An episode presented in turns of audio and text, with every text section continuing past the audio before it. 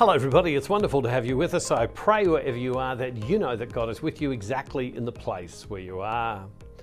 Well, the other day I was here at our recording facility where we do all of our recording, and people come along and they sit in the audience and they watch. And one of my granddaughters was here, uh, young Willow. She's six years of age. And before I, before we begin, I, am often in my room and uh, getting ready, and she wanders into the room. And when she comes in, she's got her two hands together, and she calls me Pa, and she walks up to me and she said to me, Pa, what do I do with these? And she held her two hands up. And so I put cupped my hands, and she just dropped it all into my hands.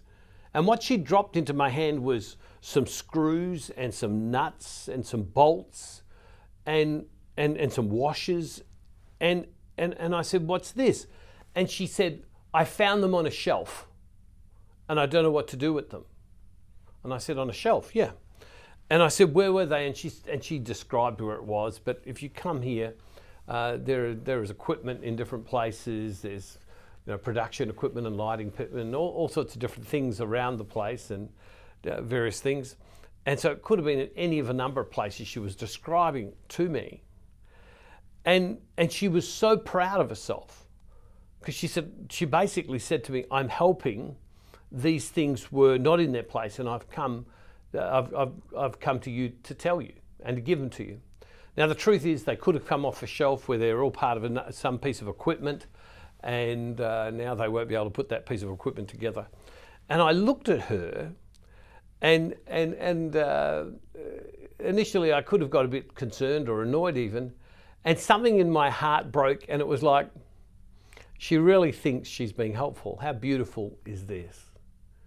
And for some reason, uh, what came to mind was the scripture that we often hear at weddings, which is about love. Here's a little girl helping me. In some ways, she could be you know, making things more difficult for people, moving things that shouldn't be moved. And because she's my granddaughter, she gets to go to places maybe where other kids don't get to go to in some ways, or think she can.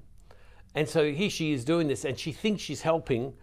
And, and I just smiled at her and went, you know, when Jesus said, you know, come to me, all you little children, and we, ad- we adults need to come like a child, there was just an innocence in her that she was thinking that she thought she was helping.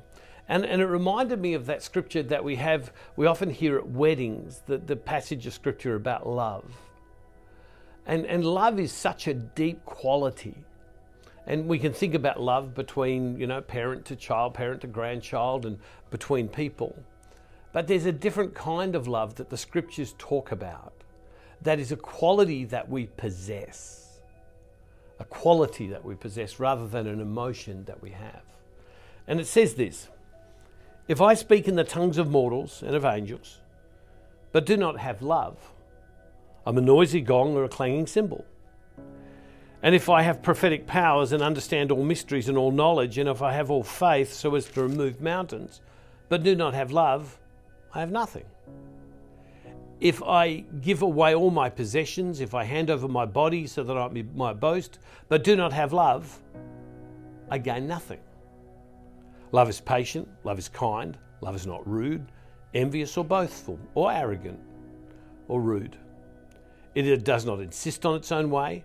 It is not irritable or resentful. It does not rejoice in wrongdoing, but rejoices in the truth. It bears all things, believes all things, hopes all things, and endures all things. Paul, when writing to the Corinthians, is saying something to, about the quality of the person they are called to be. Look at it again. If I speak in the tongues of mortals, if I can speak with wisdom and, and, and of angels, but don't have love, I'm just a noisy gong or a clanging cymbal. I don't, it doesn't matter. If I have prophetic powers, as in the ability to understand God's calling and, God, and the future, and understand all mysteries, the mysteries of God, which are so exceptional, and all knowledge, and if I have all faith, think about that, if I have all the faith as to remove mountains, which is what Jesus said. If you have faith the size of a mustard seed, you can say this mountain, get up and throw yourself into the sea. But do not have love, I am nothing, Paul writes. If I give away all my possessions, which is the story of the rich young ruler, I give away your possessions, come follow me. And if I hand over my body so that I may boast, the story of the martyrs, but do not have love, I gain nothing. So, so love trumps all of these actions that we engage in.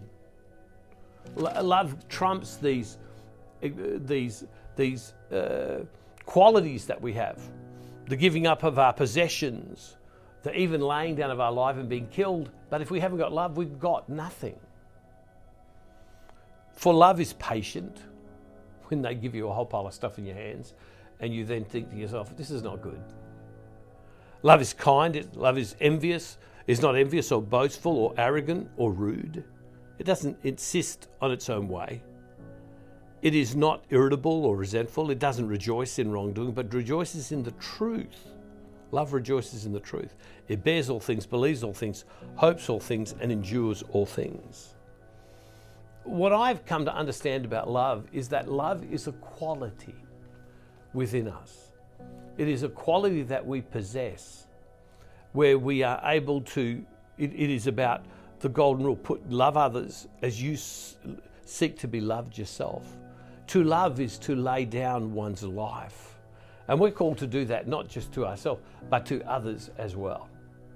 And so I want to encourage you in your prayer today take that passage of Scripture and ask yourself the question how am I living this in my own life?